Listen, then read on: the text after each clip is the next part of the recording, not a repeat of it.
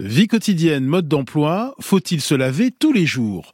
Avec l'historien Georges Vigarello, les dermatologues Dermatodré et Philippe Imbert, Céline Couteau, chercheuse et maîtresse de conférences en pharmacie, et François Cross, directeur d'études à l'IFOP. Grand bien vous fasse, la vie quotidienne, mode d'emploi. Bon, allez, symphonez-vous de bon cœur. Et insistez bien sur les pieds. Le savon et les salles de bain sont là. Allez-y, franchement. C'est bouilli. Allez, mets-les sur le bord. Jacouille, frotte-moi. Oh, quel étrange brassoir Il fera bien l'affaire. Vous vous en sortez? J'ai fini mes ablutions. À toi. Non, non, non, messire Moi, c'était pas la peine. J'ai pris un bain il y a deux mois dans la rivière. J'ai fini mon lavement, tu peux y aller. C'est trop bouilli Bonjour Jean Vigarello. Bonjour. Grand historien du corps, des sensibilités et des mentalités, directeur d'études à l'école des hautes études en sciences sociales. Vous avez euh, publié un livre important, Le propre et le sale, l'hygiène du corps depuis le Moyen Âge. Alors est-ce que c'est une idée reçue, l'idée euh, euh, selon laquelle, eh bien, au Moyen Âge, eh bien, on était plutôt sale euh, c'est difficile de répondre parce que en fait les pratiques médiévales comportent des pratiques d'eau, mais ce ne sont pas nécessairement des pratiques de propreté. Autrement dit, le grand dispositif euh, médiéval, c'est l'étuve. Alors qu'est-ce que c'est que l'étuve? Bah, C'est un lieu où ce qui est dominant, c'est la chaleur et la mmh. transpiration.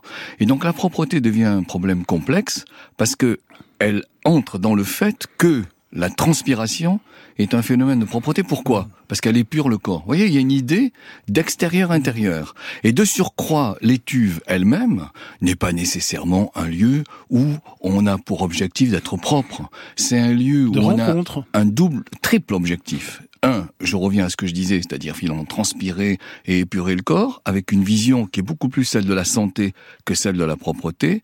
Deuxièmement, c'est un lieu de plaisir, c'est-à-dire que très vite les étuves médiévales deviennent des lieux de prostitution, vous voyez. Donc ça, c'est quand même euh, un deuxième point. Et troisièmement, je pense que l'eau à laquelle les étuvistes sont confrontés, c'est plus une eau de plaisir, c'est-à-dire une eau de détente, une eau en quelque sorte de, euh, je dirais, de sensibilité vis-à-vis -vis du corps, qu'un lieu exclusivement de propreté. Ça voulait dire quoi être propre à l'époque médiévale? Très difficile de répondre. Moi, je, je, reviens quand même à ce que je disais. Euh, il y a indiscutablement un rapport avec l'intériorité, c'est-à-dire qu'il faut, il faut épurer l'intérieur. Et du coup, des, des questions, des, des problèmes d'évacuation, voyez, par exemple vomir, etc., sont des, des, des, pratiques de propreté, parce que ça permet au corps de fonctionner dans de meilleures conditions. Bon, par ailleurs, euh, il y a évidemment une immense, une immense tolérance au fait d'avoir une peau qui ne soit pas nécessairement lavée.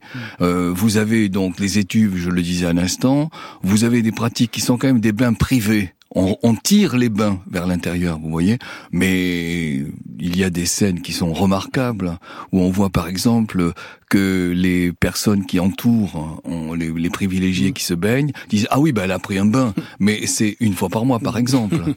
Peut-on dire, euh, Georges Vigarello, que nos pratiques actuelles d'hygiène corporelle se rapprochent de celles des Romains de l'Antiquité? Alors, vous, vous, avez raison de poser la question parce que euh, on, on, oublie, on oublie qu'à l'époque des Romains, indiscutablement, euh, la présence de l'eau est extrêmement importante. Et la présence de l'eau, c'est à la fois, oui, ça ressemble un peu à la question de l'étuve sans être totalement superposable.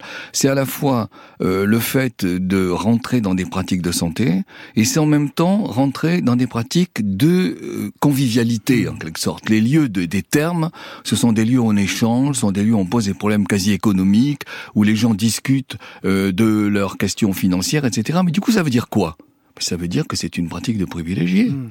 Les, euh, indiscutablement, les esclaves, ce sont pas des gens qui fréquentent euh, quotidiennement les termes. Donc c'est assez compliqué. En revanche, ce qu'il faut retenir des Romains, et c'est très important, c'est évidemment, un, l'importance donnée à l'eau, et deux, ne l'oublions jamais, l'importance des circuits donnés à l'eau. Parce que ça, ça suppose un phénomène d'urbanisation qui est extraordinairement élaboré chez les Romains et qui a été, par exemple, oublié au Moyen Âge. Hmm.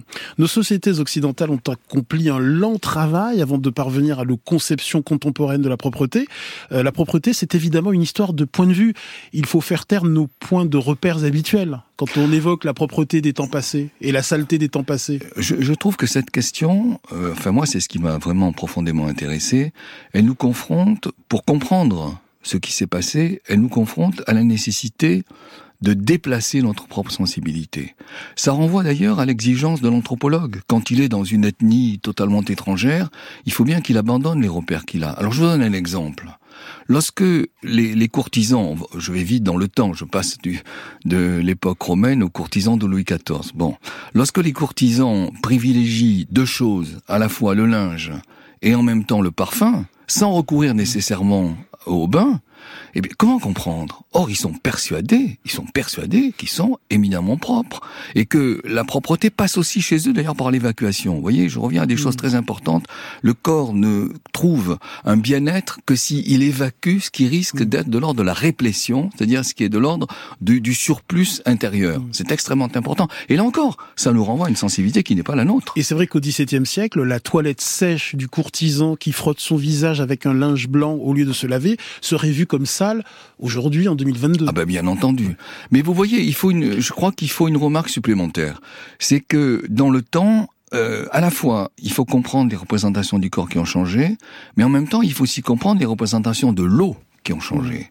Autrement dit, après la peste, pour faire vite, hein, après la peste, 1348-49 au Moyen Âge, une des craintes, c'est deux choses. Un, que dans le bain, l'eau, le, le corps voit ses pores s'ouvrir, petit a, petit b, mais dans l'air, qu'est-ce qui circule? Pour les gens de, du Moyen Âge, c'est du venin. Il y a une image de la peste qui est celle qui circule du poison dans l'air. À ce moment-là, si vos pores sont ouverts, c'est extrêmement dangereux. Donc du coup, vous avez des textes qui disent ne vous baignez pas et qui disent plus ne vous fatiguez pas, parce que si vous fatiguez, vos pores s'ouvrent, etc. Vous voyez, c'est ce qui est passionnant dans cette affaire, c'est que nous sommes renvoyés à des représentations qui ne sont plus les nôtres et qui, néanmoins, en leur logique. Euh, Georges Vigarello, vous avez peut-être entendu parler de cet homme qui ne s'est pas lavé pendant 70 ans.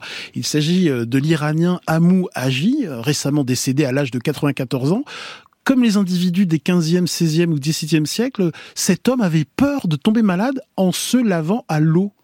Euh, peut-on dire euh, que ces couches de crasse jouaient le même rôle que les couches de poudre des aristocrates de la cour de Versailles? Alors écoutez, moi, moi je ne suis pas euh, médecin, thérapeute, etc. J'aurais du mal à répondre sur le danger réel que représente une couche de crasse sur le corps. Mais on peut quand même facilement deviner que la proximité à l'égard de ce corps n'est pas parfaitement mm. agréable. Mm. Bonjour Dermatodré. Bonjour. C'est votre pseudonyme sur les réseaux sociaux. Vous êtes donc dermatologue. Vous avez notamment publié chez Larousse Faire la paix avec sa peau. Bonjour professeur Philippe Imbert. Bienvenue. Bonjour, vous êtes, bonjour, merci. Vous êtes professeur en dermatologie et spécialiste en médecine interne. Euh, dermatodré, c'est dangereux de laisser des couches de crasse pendant des années, voire des décennies, comme euh, cet homme récemment décédé, euh, Amou Agi Dermatodré effectivement, c'est, il vaut mieux pas recommander euh, de, de, laisser s'accumuler la crasse mm. parce que les, les, bactéries qui sont présentes, les champignons, tous les microbes qui sont présents mm. sur notre peau, euh, pourraient y trouver un terrain très, très propice pour se développer. Qu'est-ce que la crasse sur notre visage ou sur notre peau et comment se forme-t-elle? En fait, la, crasse, la saleté, ça correspond à ce qui vient de notre corps, euh, donc les, dépôts de cellules mortes, en fait, la kératine morte qui s'accumule, les dépôts des sécrétions, euh, le sébum, la transpiration, et également tout ce qui vient de l'extérieur et qui va se coller sur notre peau, euh, les poussières, euh, les microbes, les, polluants. Donc c'est un, mélange de ce qui vient de nous et de ce qui vient de l'extérieur. D'où la nécessité de se laver quotidiennement de prendre une douche quotidienne pour se débarrasser de cette crasse qui se forme tout au long de la journée? Alors je dirais la nécessité de faire sa toilette, effectivement. Mhm. Euh, mais euh, de nos jours, en France, quand on parle de toilette, c'est vrai qu'on pense tout de suite à la douche. Euh, mais il y a plein de façons de faire sa toilette pour pour entretenir un certain équilibre, on va dire, de la peau. Euh, tiens, avant d'évoquer plus précisément le lavage de, la peau au quotidien, euh, pouvez-vous nous rappeler les principales fonctions de, la peau? Euh, La peau, c'est 2 mètres carrés et environ 3-5 kilos hein, de, matière hein, chez un adulte moyen. professeur Humbert, rappelez-nous les, les principales fonctions de la peau. Oui, tout à fait. C'est l'organe probablement le plus lourd et le plus étendu de, de, du corps humain. Et la fonction principale, c'est une fonction de protection, de barrière. Barrière contre la pollution, barrière contre les rayons du soleil, du soleil barrière contre les microbes et barrière mécanique Mm. également. Et cette fonction barrière va- euh, est, est essentielle pour la peau. Hmm. Comment euh, fonctionne l'action de, des agents lavants comme le, savon euh, quand on se douche, quand on fait une, toilette euh, au de toilette par exemple, euh, dermatodré? Comment agit le savon et les agents lavants? Alors le, le savon, c'est ce qu'on appelle des tensioactifs comme molécules. Ce sont des molécules qui ont la particularité d'avoir deux extrémités. Une extrémité hydrophile qui aime l'eau et une extrémité lipophile qui aime la Mm. graisse. Et donc cette, euh, cette molécule de savon, elle peut à la fois s'accrocher à l'eau courante qu'on utilise pour se nettoyer et aux substances graisseuses qu'il y a sur notre peau, euh, notamment le sébum. Donc euh, et, le- et la saleté, la kératine, c'est aussi une euh, c'est aussi une protéine qui est plutôt lipophile. Donc, euh, donc le, le savon va permettre de faire le lien entre l'eau et euh, le- les saletés qu'on a sur la peau. Hmm. Et nous accueillons Lucie. Bonjour Lucie, bienvenue. Bonjour tout le monde. Vous appelez de Draguignan. Voilà. Alors, quelle est votre position par rapport à notre Bah, question moi, du ma jour position, c'est que je me lave à l'ancienne. Mhm. Lorsque j'étais petite en Sicile, on n'avait ni eau à la maison, ni toilette et encore moins de WC. Mais bon, ça, ça s'est quand même amélioré, heureusement. Mhm. Euh, donc euh, moi je me lave à l'ancienne euh, régulièrement tous les jours, euh, c'est-à-dire les parties intimes, les Mhm. aisselles, le visage, tout ça. Et lorsque je prends une douche, parce que je ne fais plus de travaux de force, Hmm. voilà, je je suis pas un ouvrier sur les chantiers qui est obligé de prendre une douche tous les jours. Eh bien, je me frotte avec des gants arabes, vous savez, qui frottent vraiment, qui enlèvent, qui enlèvent les cellules mortes et Mhm. tout ça. Et de temps en temps, je mets du savon. Bon, évidemment, pour les mains, je me lave au savon, ça c'est clair. Euh, mais mais pour- le reste, euh, non. Euh, je trouve que c'est surtout euh, vu vu la composition de, de pas mal de savons, euh, je trouve que c'est pas terrible pour, pour- pour la peau non plus quoi. Mm. Et puis d'autre part, personne m'a jamais dit que je sentais mauvais ou quoi que ce soit. Donc Dermatodré sur le témoignage intéressant de, de Lucie? Ouais, Son témoignage est intéressant dans le sens où euh, justement il y a plusieurs façons de faire sa toilette. Euh, il y a des, des extrêmes qui sont possibles. Elle parlait de personnes qui travaillent sur les chantiers, Mhm. qui sont qui transpirent, qui sont exposées à de la poussière, etc. Euh, c'est sûr qu'on se lave pas de la même façon selon ce qu'on fait Mhm. et selon son type de peau aussi, parce que les sécrétions sont différentes selon les Mhm. personnes. Alors de là à recommander pour tout le monde euh, de se laver vraiment au, au minimum, euh, c'est pas possible non plus. Euh, professeur Ambert Oui, euh, il faut il faut bien sûr enlever toutes ces matières qui sont qui s'accumulent et donc c'est le rôle des émulsionnants. Euh, en utilisant que du grand crin, je crains qu'on abîme ce stratum corneum qui est Mm. essentiel à la protection. Et puis, euh, pourquoi doit-on utiliser des tensioactifs pour se laver également? C'est parce que nous n'avons plus guère de sébum. Le sébum jouait également ce rôle euh, essentiel. Et je pense qu'on pourrait également irriter euh, les glandes qui fabriquent le sébum. Merci beaucoup Lucie euh, de nous avoir appelé. Euh, Georges Vigarello, depuis quand se douche-t-on au quotidien? Depuis quand c'est devenu une norme? Une Euh, norme alors, sociale Oui, oui, bien sûr, vous avez raison. Bon, d'abord, il y, a- il y a des différences sociales hein, qui sont très importantes. Mais on voit euh, le, la présence, par exemple, avant la douche, hein, la présence de la salle de bain dans les villes. Je pense en particulier euh, aux villes haussmanniennes euh, parisiennes, si vous voulez, Paris. On voit la salle de bain seulement à la fin du 19e. Et au milieu du 20e, ce que je trouve très intéressant, je continue de réfléchir en termes sociaux, ce que je trouve très intéressant, c'est que se créent au milieu du 20e des dispositifs qui ne sont plus véritablement la salle de bain parce que elle occupe de l'espace, mais c'est dispositifs médians. Vous avez un banc, vous voyez, un banc de bain à, à l'intérieur de quelque chose qui, euh, au fond, euh, revient à une douche. Alors, j'ajoute, j'ajoute que euh, la douche elle-même, elle intervient dans les termes tard, tard, fin 18e seulement. Bon, et mais elle a une action thérapeutique, alors que la douche pour euh, viser la propreté, c'est vraiment un objet fin 18e et euh, fin 19e pardon, il faut pas que je me trompe, Fin fin 19e. 19e et milieu et milieu du 20e pour classe moyenne et populaire. Je dirais même que le populaire c'est encore un peu plus tard. Bonjour François Cross.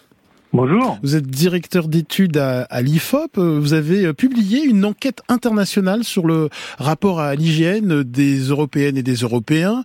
Euh, quels sont les principaux enseignements de cette étude parue en juin 2022 après euh, la crise sanitaire? Ah, qui est intéressant, c'est que la crise justement du coronavirus, elle a fait de la question du, du respect des règles d'hygiène corporelle euh, quelque chose qui a quitté un peu l'univers de l'intime, hein, qui lui a longtemps valu d'être traité à la légère dans les champs médiatiques et académiques pour devenir un enjeu de santé publique au premier plan, euh, au cœur des discours des, des autorités euh, publiques et, et, sanitaires. Et même si, euh, en fait, vous le savez bien, on, ces pratiques restent profondément ancrées dans, dans l'habitus culturel des populations, on a vu à l'occasion de cette crise euh, sanitaire des changements assez forts qui nous intéressait euh, d'observer aussi bien à l'échelle nationale que euh, internationale. Et dans, dans, cette enquête, on avait sur la question de la toilette complète euh, une proportion d'environ 3 Français sur 4 qui déclarent procéder à une toilette complète au moins une fois par jour.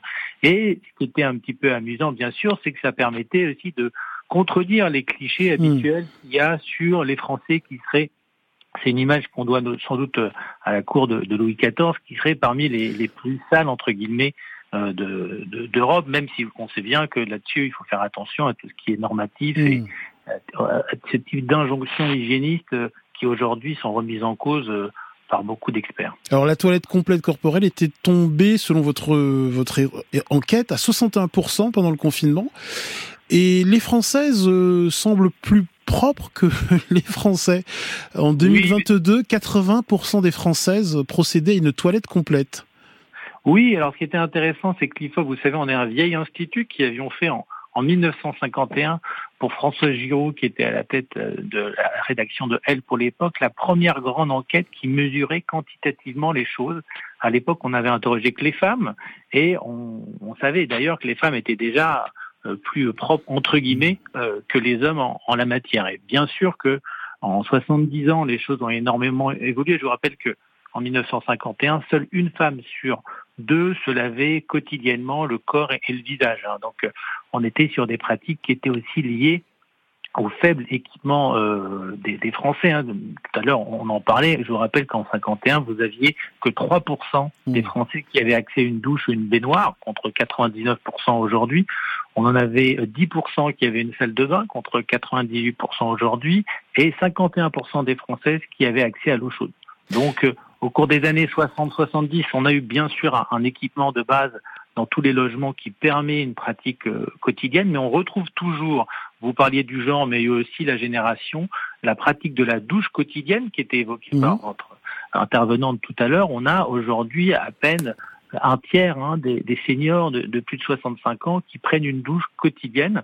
Euh, les femmes, c'est un peu plus élevé, mais on voit bien que dans ces générations qui ont été socialisées à une époque où ils avaient beaucoup moins d'équipement, euh, eh ben on a gardé des pratiques d'hygiène corporelle qui sont euh, distinctes du reste de, de, la population qui, elle, recourt massivement à la douche. Et sur la fréquence de la douche en France, 63% euh, des hommes se douchent tous les jours contre 68% chez les femmes.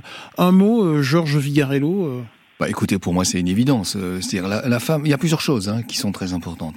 La femme dans la tradition, tradition qui est contestée aujourd'hui, et heureusement, c'est la femme de l'intérieur. C'est-à-dire c'est celle qui s'occupe en quelque sorte de de l'entretien de l'intérieur. Et du coup, elle est immédiatement projetée vers des questions d'exigence de la propreté. Bon, par ailleurs, euh, je veux pas rentrer dans des questions compliquées, mmh. mais c'est vrai qu'il y a la présence des règles qui sont très très fortement stigmatisées dans le temps, donc elles sont confrontées, bien entendu, à ce type de problème. Et puis je pense qu'il y a également quelque chose qui fait partie de la sensibilité, sensibilité féminine, beaucoup plus attentive à l'intime, à quelque chose qui a une profondeur, sensibilité masculine, opposition au contraire, le, le, le dehors, la force, l'affrontement, etc. Donc il y a deux modèles différents. Mais mais ces modèles, et heureusement, changent. On ne peut pas confiner le, le genre féminin à l'intérieur, ce serait une folie. On se demande ce matin s'il faut se laver tous les jours en ces temps de restriction d'énergie et de ressources. Alors, euh, pouvez-vous nous parler, professeur Philippe Imbert, dermatodré, je rappelle que c'est votre pseudonyme sur les réseaux sociaux, euh, pouvez-vous nous dire ce qu'est le microbiote cutané et quelle est sa fonction, son utilité, euh, professeur Imbert? Oui, alors le microbiote cutané, c'est quelque chose que l'on connaît depuis très longtemps. Ce sont toutes les bactéries, virus, parasites qui se trouvent sur la peau. Euh, la peau est un organe qui contient un nombre important, impressionnant de ces microbes, d'où le nom microbiote qui n'a été énoncé que vers les années 2002. Ce qu'on appelle le microbiome, vous pouvez parfois mhm. entendre ce terme, c'est l'organe avec les microbes. Donc la peau avec son microbiote forme ce qu'on appelle le microbiome. Et parmi ces microbes, il y a les bons microbes et les mauvais microbes. Et parmi les mauvais microbes, il y a des microbes qui se comportent bien, mais qui, dans des circonstances particulières, vont donner des maladies. Je pense par exemple au virus herpès qu'on peut mhm. avoir dans la peau et qui, à un moment donné, va donner une poussée ou un parasite qu'on appelle des modex. Hmm. Dermatodré, quelle est la fonction de ce microbiote, de ce microbiome cutané? C'est vraiment un organe à part entière dans le sens où il participe aux, réactions chimiques de la peau, euh, notamment à sa protection. On sait que les, microbes qui sont présents sur la peau fabriquent euh, des, peptides, c'est-à-dire des petites molécules antibiotiques euh, qui vont avoir un rôle de régulation justement pour empêcher les bactéries pathogènes, les bactéries dangereuses de se développer. Déjà, le microbiote occupe la place puisqu'il occupe la surface de la peau. il laisse donc pas le champ libre pour des, des microbes qui arrivent de l'extérieur et qui euh, souhaiteraient s'installer. Et puis, euh, il permet aussi une, certaine activation permanente du système immunitaire et une régulation, c'est-à-dire que les bactéries présentes sur la peau envoient des informations aux globules blancs qui sont dans la peau pour dire euh, on est là. Mhm. et donc les globules blancs maintiennent une activité minimale euh, ça, ça, permet en fait de stabiliser euh, cette, la, la, barrière et de pas la laisser exposer euh, au milieu extérieur qui lui va être différent chaque jour. Et donc question annexe, euh, se laver trop souvent, est-ce que ça perturbe ce microbiome cutané? Complètement, oui, c'est sûr, puisque euh, le, savon va aller euh, détruire, enlever une grande partie des, bactéries, des microbes qui sont présents sur la peau. Euh, et chaque jour, le, microbiote va devoir se mmh. régénérer. Il se régénère à partir des souches qui sont restantes, mais il se régénère aussi à partir de ce qu'on reçoit de l'extérieur. Mmh. Donc c'est comme dans un jardin. si vous rasez la pelouse chaque jour, vous allez avoir des mauvaises herbes qui vont pousser. Mmh. Alors de plus en plus de dermatologues dénoncent un lavage à outrance. Ce qui est pointé du doigt, ce n'est pas forcément la fréquence du lavage, mais plutôt les produits d'hygiène qu'on utilise. Philippe Humbert, professeur Humbert oui, effectivement, si les produits sont trop euh, lavants, enlèvent vraiment les couches superficielles de la peau et également le sébum, on va avoir un effet irritant et une peau sèche qu'on appelle une xérose cutanée va être plus facilement malade, va démanger, va craqueler, hmm. et tout cela à cause du lavage. Hmm. Donc utiliser des produits doux. Bonjour Céline Couteau. Oui, bonjour Alice. Vous êtes maître de conférence à la faculté de pharmacie de Nantes, chercheuse au laboratoire de pharmacie industrielle et cosmétologie et co-créatrice d'un très bon blog Regard sur les cosmétiques. Euh, nos salles de bain sont envahies de produits pas toujours bons pour la peau? Bah, ce que, ce que j'aimerais d'abord peut-être rappeler, c'est qu'on emploie beaucoup le terme de, de savon mm. euh, depuis le début de l'émission, mais en fait, ce que je, je pense que majoritairement euh, euh, tous ceux qui sont autour de la table aujourd'hui n'utilisent pas réellement de savon, mais utilisent plutôt des syndettes pour se laver. Les produits douches, hein, tout ce qu'on a dans nos cabines de douche, ce sont en fait des syndettes et non pas des savons. Donc, c'est quoi un syndette parle de produits doux, effectivement, il fait référence à ces produits. C'est quoi un syndette, Céline Couteau? Alors, je vais peut-être commencer par le savon, en disant parce que c'est plus simple, et puis on dira c'est pas c'est pas le savon. Le savon, c'est un produit chimique, hein, c'est pas du tout un produit naturel qui résulte d'une réaction entre un corps gras et une base forte, la soude ou la potasse. Mhm. Donc voilà, c'est une réaction. Il faut faire réagir ces ingrédients-là pour obtenir du, du savon. selon qu'on utilise une huile d'olive ou une huile de tournesol, ben, on n'obtiendra pas le même savon. Mhm. Et puis les syndettes, ce sont euh, des produits lavants qui renferment des tensioactifs diverses et variées qui peuvent être plus ou moins agressifs, plus ou moins doux et qui sont beaucoup plus récents que le savon qui date de l'Antiquité.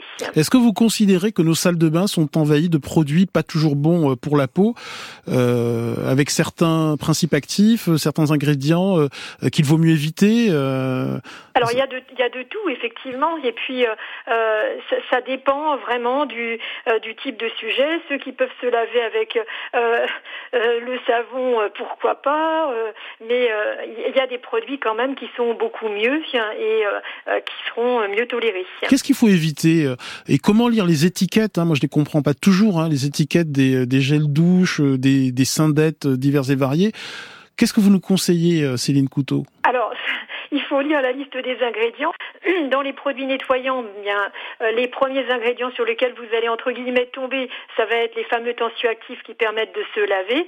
Moi, je, je conseille d'éviter les produits lavants qui sont à base de lauryl sulfate de sodium. Alors vous, vous le trouverez selon la nomenclature internationale, c'est dit à l'envers, c'est sodium lauryl sulfate. Euh, il faut éviter ce tensioactif qui est plus irritant que le savon, donc c'est peut-être pas la bonne idée. Redonnez le nom de ce principe actif. Sodium lauryl sulfate. Quels sont les autres euh, principes euh, actifs à, à, éviter selon vous, d'après votre expertise? Oui, pas parler. Je, je, reprends deux minutes. Je suis prof, hein, c'est pour hmm. ça que je peux pas m'empêcher. c'est pas principe actif. on dit plutôt les actifs. Et bon, hmm. dans le dans le cas des, des, des produits lavants, effectivement, on va avoir les tensioactifs. Il y a il y a des tensioactifs divers et variés. Il y en a qui sont euh, très très doux. Ce sont les esters de sucre. Mais là, on rentre vraiment dans dans la chimie. Hmm. Vous avez euh, quelques gels douche à nous conseiller peut-être euh, euh, pour éviter euh, de trop décaper sa peau, de trop l'irriter il y, a, vraiment de très bonnes formules, aussi bien euh, en pharmacie qu'en grande surface. Euh, c'est assez, assez compliqué. Vous avez euh, les gammes Bioderma, chez Aven, vous avez de bons produits, mais les marques de distributeurs aussi sont, ont réussi et réussissent maintenant à faire de, de très très bons produits parce qu'elles engagent mm. leur nom. Donc vraiment, on a énormément de produits et beaucoup de bons produits à disposition. Tiens, je vous propose d'écouter cette note vocale. Bien moi, Alain, je me lave avec du savon d'Alep et c'est extraordinaire, sincèrement. Ça évite tous les gels douche, euh, vraiment, euh, je le conseille. Vraiment des cheveux partout. Voilà, merci. Dermatodré, vous, vous préconisez l'emploi du savon d'Alep au quotidien? Pas, pas, pour tout le monde. Il faut quand même mm. avoir une peau bien résistante. Euh, le savon d'Alep, comme expliquait euh, Céline Couteau, c'est un savon. Euh, il est il est réalisé à base de différentes huiles végétales. Euh, on y rajoute de l'huile de laurier. Euh, ce sont des, des produits qui en, soi ont pas un intérêt euh, majeur pour la peau, euh, mais ce qu'il faut savoir que dans tous les savons, le pH, l'acidité de la de la formule est euh, très élevé. donc ce sont des produits qui sont très basiques, très alcalins. Elle parlait tout à l'heure de la soude, de la potasse, donc on est un peu dans le même dans le même type de produit. Et le pH de la peau, lui, il est légèrement acide par contre. Il est à autour de 6 alors que le pH des savons, il va être autour de 9. Et ce qui va se passer quand on met un savon, savon d'Alep, savon de Marseille sur la peau, sur notre peau qui est légèrement acide, ben le pH de la peau va être modifié. Or la peau, elle est faite pour fonctionner avec ce pH de 6. Toutes les réactions chimiques, elles sont faites pour ça. Les microbes qui sont gentils présents sur la peau, mmh. ils aiment bien ce pH 6. Ils aiment pas du tout que le pH se fasse euh, mmh. tamponner et, monter à 9. Donc, euh, donc ça peut entraîner beaucoup de déséquilibre. Euh, professeur Humbert, comment réagit la peau quand elle est agressée par ce type euh, de, de produits euh, décapants entre guillemets Elle peut s'irriter, rougir, démanger. Je vais vous dire ça, effectivement. Alors ces savons, ils font plaisir. Savon de Marseille, savon d'Alep, on a l'impression d'avoir des produits naturels et donc on pense que ce sont des produits très sains et qui sont tout à fait efficaces. Parfois même, certaines personnes les utilisent pour soi-disant traiter des maladies. Mais comme a dit Drabat Rodré, effectivement, le pH alcalin euh, qu'ils induisent va entraîner ces irritations sur lesquelles vous posez la question, avec un dessèchement, parfois des rougeurs véritablement, et puis surtout on va perturber le microbiote. À tel point d'ailleurs, permettez-moi de faire cette allusion, lorsque le nouveau-né sort de la maman, il est recouvert, vous savez, de euh, de cette couche de vernix caseosa, eh bien le fait de l'enlever trop tôt euh, va faire que les microbes ne vont pas se répartir convenablement sur la peau et on va avoir des trous du manteau acide. C'est dire que respecter le pH de la peau est essentiel, hmm. euh, que ce soit depuis la naissance ou au cours de la vie. Et attention donc à certains savons qui alcanilisent un petit peu trop la peau. Euh, beaucoup de questions qui vont dans le même sens. Comment surviennent les odeurs en cas d'hygiène corporelle euh, très moyenne? En fait, elles sont dues à la prolifération surtout de bactéries euh, dans certaines zones du corps. Euh, donc, euh, les, principalement les odeurs, c'est euh, les, tout le monde le sait, les pieds, l'entrejambe, euh, les, les, aisselles et le cuir chevelu. donc, donc, il y a différents types de bactéries qui vont se développer. par exemple, au niveau des pieds, ce qui est un petit peu amusant, c'est qu'il y a les mêmes bactéries que sur les croûtes de fromage. Ah oui. c'est la famille des Brevibacterium. donc, c'est pour ça qu'on peut avoir des odeurs un petit peu communes. En général, les bactéries des pieds aiment bien quand le milieu est chaud et humide, donc quand mm. on transpire des pieds. Euh, au niveau de, des aisselles... Ça fait sourire de... Baptiste Beaulieu. Hein. de, de, cultiver du fromage euh, à base de doigts de pied. Merci beaucoup. Bon appétit pour ceux qui déjeunent, euh, petit déjeunent tardivement.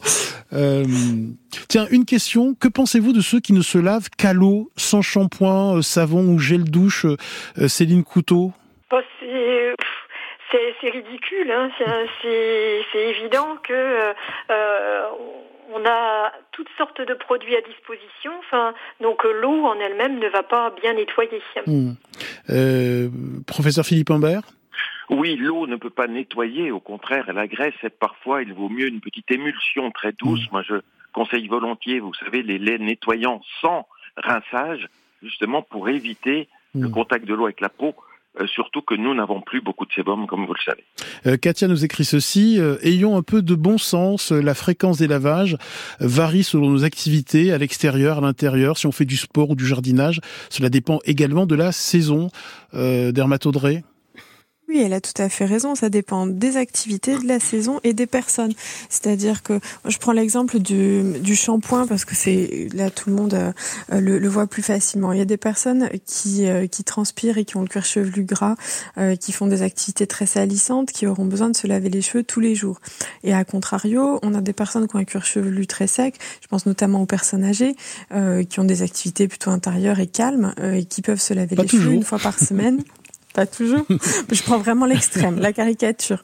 Et, et, qui pourront se laver les cheveux une fois par semaine seulement avant que les cheveux prennent un aspect mmh. un petit peu gras. Donc on est sur un extrême comme ça, un facteur finalement 7 euh, entre la fréquence d'hygiène d'une personne et d'une autre.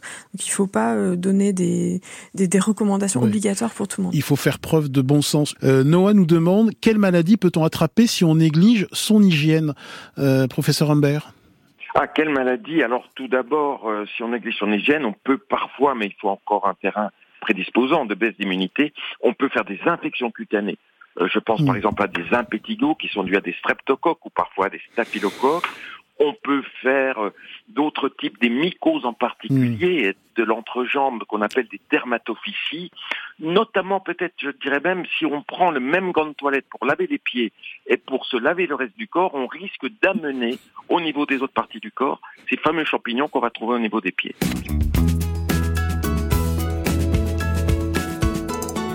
Bonjour à tous, euh, j'aimerais savoir comment s'y prendre avec la peau du visage. J'ai en effet une euh, rosacée euh, bien installée, elle, elle est de forme vasculaire et papulopustuleuse. Donc euh, si je me lave de trop, j'ai l'impression d'assécher ma peau et si je me euh, je ne me rince pas au moins une fois par jour, j'observe une multiplication des boutons. Donc euh, j'aurais aimé savoir comment prendre soin de la peau de mon visage. Je vous remercie. Dermatodré, je rappelle que vous êtes dermatologue. Comment, quel conseil donneriez-vous à notre auditrice? Et plus largement pour ceux qui ont des peaux atopiques, des peaux sensibles? Alors oui, l'auditrice nous décrit une problématique euh, vraiment typique au niveau du visage, la rosacée, la rosacée qui donne des rougeurs et des boutons éventuellement, euh, et qui est liée justement, entre autres, à un dérèglement du microbiote, euh, puisqu'il y a des parasites qui sont présents sur le visage, les démodex qu'on a tous, et qui jouent un rôle dans la rosacée. Alors la toilette dans la rosacée peut être complexe, mais en fait, ça, rejoint la problématique qu'on qu peut tous rencontrer, c'est-à-dire comment se laver le visage. Soit des produits nettoyants moussants, euh, soit des produits euh, qui sont, euh, comme disait le professeur Humbert tout à l'heure, juste sans rinçage. Moi, je conseillerais toujours quand même de rincer les, les, produits, au moins avec une eau thermale, donc une eau qui a un, qui sera très douce au niveau de sa composition, pas trop calcaire. Donc après, on, fait sa toilette deux fois par jour, le matin et le soir. On peut utiliser des produits différents selon ses problématiques. Le, matin, ça peut être juste un, une eau micellaire par exemple, ou ça peut être juste un nettoyage à l'eau si on a vraiment une sécrétion qui est faible. Et puis le soir, plutôt un produit moussant à rincer qui va permettre de bien nettoyer le maquillage, les polluants, les poussières qu'on aura eu sur le visage. Alors, je n'ai pas beaucoup de cheveux sur la tête et pourtant je me lave les cheveux tous les jours. Ai-je tort ou ai-je raison, professeur Humbert? Et quelle est la bonne fréquence pour se laver les cheveux? Écoutez, la bonne fréquence, c'est vos cheveux qui l'indiquent. S'ils sont gras, si euh, vous voyez qu'il y a des saletés parfois, si d'autre part ils sont malades, par exemple avec des pellicules, hmm. dans ce cas-là, il faut se laver plus souvent. Euh, là aussi, parmi le choix des, des, shampoings, on va déjà éviter tout ce qui ne sert à rien, c'est-à-dire les colorants, euh, les parfums, euh, les produits à base de plantes, des choses comme ça. Prenons des choses plutôt euh, assez neutres, assez simples. Et puis, la plupart des shampoings sont constitués de la meilleure façon qui soit. Parce que imaginez qu'il y ait un constituant qui soit irritant, qui pose des problèmes, hmm. ce seraient des milliers de personnes, des millions peut-être qui seraient touchées. Donc je pense que les laboratoires prennent un soin tout à fait attentif sur euh, les principes actifs qu'on va mettre dans des shampoings. Ensuite, il y a les grandes marques, effectivement, que vous pouvez voir, et ou des petites marques qui conseillent justement avec des, les principes actifs extrêmement légers. On ne voit plus maintenant le fameux sulfate ou l'oryl sulfate de sodium qui était mis dans la plupart des shampoings et qui était hmm. très irritant. Marie nous écrit Je vis avec un Italien qui ne comprend pas comment nous pouvons vivre sans bidet et trouve que nous sommes sales de ne pas l'utiliser. Euh, cet objet si pratique lui fait défaut en France et je suis tout à fait de son avis. Euh, Dermatodré, je ne suis pas sûr que vous ayez connu le temps du bidet, mais euh, c'est en lien peut-être avec l'hygiène intime et notamment le fait de devoir se laver euh, ou de se doucher après un rapport sexuel, notamment. C'était un, un des, une des fonctions du bidet. Oui, j'ai connu le bidet. Ah. Mon âge canonique m'a permis de connaître le bidet. Euh, le bidet, c'est un élément d'hygiène qui est très pratique, effectivement, pour se laver au niveau de l'entrejambe, euh, après un rapport ou après des... avant, j'ai envie de dire, le plus important, c'est surtout de se laver avant. Oui. euh, sinon, euh, après, mais également euh, après être allé aux toilettes, par exemple, être allé à la selle. et ça permet aussi de se laver les mm. pieds. donc, l'entrejambe et les pieds sont parmi les zones qui se salissent le plus au niveau du corps et on peut tout à fait euh, se laver juste avec le bidet et sans forcément prendre de douche entièrement. Merci à tous, hein. merci Dermatodré, Georges Vigarello, merci d'être venu, merci professeur Humbert, merci Céline Couteau et merci François Cross d'avoir participé à cette émission. Vous avez dû filer, sinon on aurait pris plus de temps sur l'hygiène intime. Euh, vous pouvez évidemment podcaster cette émission sur l'appli France Inter, sur l'appli Radio France et sur toutes les plateformes. Grand bien vous fasse est un podcast France Inter.